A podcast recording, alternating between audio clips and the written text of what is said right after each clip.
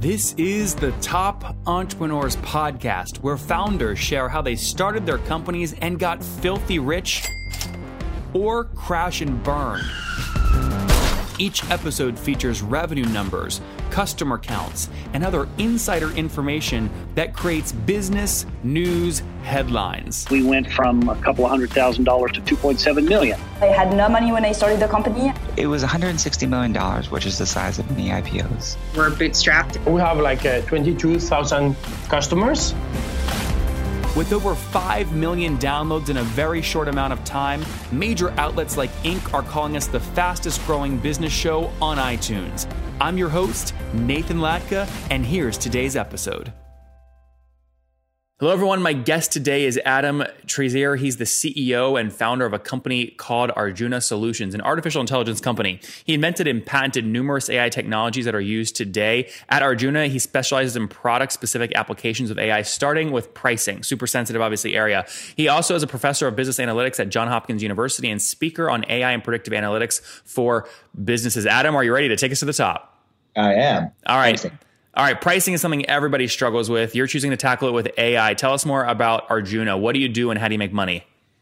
Yeah, so look, um, at Arjuna, we like to think about the decisions that businesses make a huge number of times every single day. And obviously, we want to focus on which ones of those decisions are able to impact the every business's bottom line revenue and uh, trajectory towards towards towards towards success as best as we possibly can. And obviously, we believe that pricing is one of those dis- decisions. There's not a single company out there that cannot be more successful and make more money if they don't optimize their pricing their pricing str- strategy. And oftentimes, uh, businesses don't even realize that they're making billions of these pricing decisions every single day. For it could be J. Crew sending an email with a 10% discount. It could be Marriott having a stay two nights, get one night free, uh, and credit card companies having certain incentives, miles to actually sign up. Every one of those decisions is a pricing one. And if you can optimize that for every customer specifically, you can make a lot more money and be a lot more successful. Uh, at Arjuna, what we actually do is we use artificial intelligence to deliver those individualized price point decisions for our customers. And what are some of the inputs you're using to train your algo? I mean, is it like, hey, Nathan just purchased something really expensive on Amazon, so jack up his price by three times? No, actually. So believe it or believe it or not, the data we use will come from the businesses themselves. So it oftentimes be the CRM data, the email data, social media interaction data. You know, the best way to do this, especially at the individual customer level, is to really try to understand and figure out each customer's price elasticity and with respect to each product offering, et cetera. And the best data to do that with is actually the data that a business itself has. After all, every cus- every business has a unique relationship with each customer. You don't want to turn your relationship into all the others. You want to basically optimize the what's unique about your relationship. Yep. No, how do you manage this obvious problem? I'm with my friends at a barbecue. They compliment my J. Crew pants. They said I bought them too, and and they say I I paid I paid twenty bucks. Wait, I paid forty bucks. Why is there a difference? I mean, do those situations come up, and how do you manage those kinds of things? Yeah, well, the truth is that's happening today, anyways. And J. Crew may have a single price for every single product. They call it forty nine ninety nine for a pair of khakis but the way that they are altering that price for each specific customer is by discounts, incentives. Um, in the case of hotels and hospitality, cre- credit cards, lo- loyalty programs, effectively, those are all ways of simply altering price. Interesting. Now, how do you price? Is it a monthly SaaS model or? Yeah. So um, look at. Or is it different? Or is it different for every customer? um, well, you know what we've done here at Arjuna is we're really the first com- company to have productized artificial intelligence. So our customers, they're not buying SaaS, they're not buying algorithms, they're not buying AI as a system or infrastructure. What they're buying is the output our, our algorithms produce. That's the specific price points for every single consumer every time they want to go ask. And so effectively, we're selling each one of those decisions or price points as a separate product. And um, we're able to quantify how much lift or how much gain, how much more money the our customers make when they use our price points versus the alternatives. And so then we then price on, you know, our prices are designed to take a fair portion of what that lift actually is. And the way that customers. But Adam, so it's one time, right? Like in other words, someone could come to you and just use you one time, or someone could come to you and, and come back to you 20 times in one month, right? Uh, kind of. So what the way that we sell it is it's an annual subscription where the price of each of each subscription is based on a minimum amount of volume that these companies will actually use every single year. Yep. And and the the the uh, value metric you're tracking is the is the output like number of price points recommended or number of products analyzed? What's the actual value metric you're measuring on? Number of decisions sold. So number of price points recommended. Okay, okay. I was gonna say, so what's a decision? So it's number of price points recommended. Interesting. And there's a minimum and it's an annual fee. What's the average customer pay you per year? Like a minimum? Yeah. So, um, you know, the average unit price or average, um, the average price that we charge is between 10 and 12 cents for each price point decision. And last year we did about, um, I believe it was near 17 million units. Mm-hmm. Now we don't, not, not all those u- units are actually paid. There's trials, new companies getting started. Um, and we don't publish our annual re- revenue numbers, but you can pretty much backtrack into some rough math there. Yeah, I mean that if you're charging 10 cents a minimum, that puts you at like 1.7 in terms of annual revenue or something around there. Is that I mean, is it generally accurate? generally you're accurate. Yeah. You're above a million in ARR. Getting there, yeah. Okay, cool. Okay, good. Do you think you'll pass it like this month or next month or this year? Um, I think we're going to pass it pretty soon. Okay, interesting. So uh, I like about your pricing model that it's not like a, a, SaaS model where it's just a monthly fee because the way you've priced it, it forces you to make sure you get people onboarded properly so you can actually deliver the pricing decisions. And then that's what you're obviously priced on. Um, what do you know that people have to do once you give them the pricing recommendations so that they are more likely to come back and buy another chunk of 10,000 decisions? They have to use it. Uh, when we actually have groups that take the decisions we provide and they use it right out right out the bat, um, they not only do they come back to us, but we've actually, as of January one of this year, uh, meaning if that was a three three and a half weeks back now, we actually started selling another de- another decision, and that was based on our existing customer demand for it. And that decision, we're calling it uh, exact cadence, and it's pretty much determining uh, when and how often you would be reaching out to each one of your customers. Hmm, interesting. Now, have you bootstrapped this or have you raised? Uh, we've bootstrapped. We've taken on some, and when I say bootstrap, I'm going to include family and friends in that. Yeah, and I mean, in, so you've done a family and friends round, but can we say you know sub sub a million raised from family and friends? I yeah, it's right about there. Right about there. And was that on a priced equity round or just a convertible note? Uh priced equity round. Oh, you did. Wow, interesting. You did a priced equity round with family and friends. I mean, who led? Who who led the negotiation?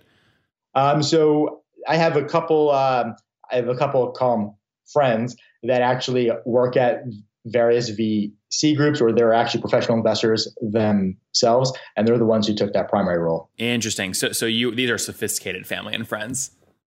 Uh, a few of them are, yeah, and they kind of set the benchmark and set. Did you just throw all the other ones under the bus? Only a few of them are sophisticated. The rest, it's like your grandma. She's offended, you know. I don't think she'd be offended. I think she would actually appreciate the fact that I'm not going to lump her into that same category. That's funny. All right, uh, good. So um, we understand a bit about your volume. We understand you're processing about 17 uh, million decisions. Um, what's the growth rate on your on your decisions? So like, take me back to the run rate a year ago. What were you at? Yeah, so uh, it's growing year over year at about uh, 116 per 116 percent, and those are the numbers as of uh, D31. Got it. So going back to December 2016, the run rate at that point, you're doing somewhere around like six and a half or seven million decisions over the previous 12 months. Is that right? Correct. Yeah, interesting. That's great. And what do you think you'll go at, grow at this year? Um, well, I think it's going to be a similar a similar growth rate, if not if not more. We're projecting to stay between 115 and about 150 percent growth rate on a unit volume perspective. Guys, big news. Last month was a huge month for the company I recently acquired, which was www.thetopinbox.com. I liked the company so much when I met the person who created it. It lets you send emails later on Gmail set up reminders like snooze almost to keep your inbox clean, do things like send auto follow ups, and do open tracking so you know when your emails get opened. It's great if you're in sales or CEO or trying to be more productive. So, listen, I bought the whole company on the spot, and I want to tell you how I did it. I've showed the deal, by the way, to big, smart people, private equity firms, VCs, and they're dumbfounded. They go, Nathan, how did you do this? We've never seen a deal like this. How did you do this? So I did an unbelievable deal and I want to show you the income report. So for me to send you the income report, go to www.thetopinbox.com click the red button that says install this on Gmail. And when you do that, my email will appear. It'll appear in a little uh, Gmail pop up window. Send me an email and I'll reply immediately with the income report. And you can see how I'm buying and growing small B2B SaaS companies. That's www.thetopinbox.com. Totally free to try and use. www.thetopinbox.com how easy it is for people to consume more units of your business. In other words, you said your biggest thing you have to do is make sure they actually use your pricing data. A lot of companies, I'm going to, I'll use Clearbit for an example, where they have a per, you're like, you're buying a data record. They make it really easy via API call for you to actually give utility to the data record they sell you by automatically filling a marketing form or things like that. Do you have a piece of the company that automatically updates J. Website with the pricing recommendations to make it easier for them to consume those decisions? We do, and I don't want to say that we're updating the websites themselves, but um, you know we can we have API hooks into various CRM platforms, email marketing platforms, landing page software. We actually integrate with Stripe. The biggest thing is being able to actually integrate with software that can identify who the specific viewer or visitor is, because then we you know we have to be able to populate the correct price point for that specific person. Interesting. And have you the way you've set up your EULA in terms of service? Do you have the ability when a new customer signs up to also use their data to train your algorithm so other customers can get the value you learn from them? Yeah. So what we do is actually, it's, and it's I think a really important and uh, differentiating part of our model here, which is that when we work every, every group we work with our algorithms get better they get they get smarter but none of the actual data for any group gets ever basically commingled, aggregated. So effectively, the model may itself may get smarter. The AI learns and it's acquiring more knowledge, but it's a generalized knowledge that can then be applied to a new context. You know, we don't ever actually take data from one and bring it Got into. It. So, so your your machine might learn and create a new rule from J. Crew data based off their cohort and their sample size. That rule might also then be used on Urban Outfitters. Um, it can be it can be tested if it seems to actually fit. Then it might actually work. Yeah. Yeah. And I think one of the things that's key here is, uh, and I'll let you tell me if you can, uh, if you you know who was a person who said this actually. But I was reading a quote about somebody describing Warren Buffett, and they talked about how he reads, let's say, for five hours every single day. And over the course of a 70 or 80 year career, he's now accumulated a massive amount of knowledge. And it's not just how much knowledge he's accumulated, it's how specific that knowledge is and what that knowledge is actually focused on. And so the, it's not just the ability to learn and how smart he is, but it's what he's actually trained himself in.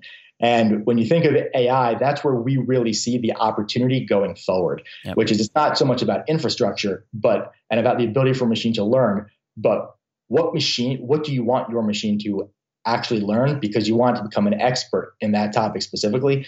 And that's what we've done with pricing, we feel, and personally individualized pricing. It sounds smart to me, Adam. Let's wrap up here with the famous five. Number one, what's your favorite business book? Uh, I actually love the uh, book of every single uh, Berkshire Hathaway letter to their shareholders. Good ones. Number two, is there a CEO you're following or studying right now? I call it three B's Bezos, Buffett, and Blankfein. Um, the last one, is that Lloyd? Yep. Yeah. Yeah. yeah. Yeah. Yeah. Number three, what's your favorite online tool? Um, I'd have to say that I happen to like um, HubSpot's Sidekick tool. Number four, how many hours of sleep do you get every night? I get almost I get six and a half hours every single night consistently. That's great. And what's your situation? Married, single? Do you have kids? Married, two kids, one who is three and one which just turned two a few days ago. Oh wow, you got a full full a full plate. How old are you? Uh, I will be 35 in two weeks. Okay, and last question. Take us back to your 20 year old self. What do you wish you knew?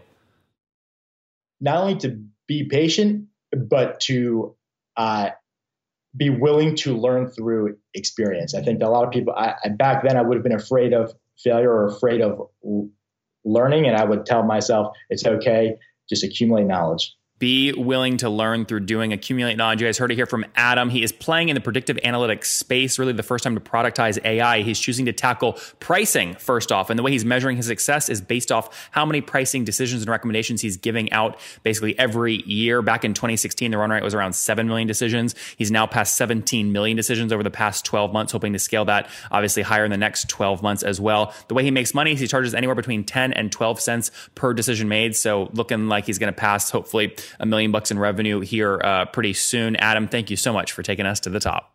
Thank you, Nathan.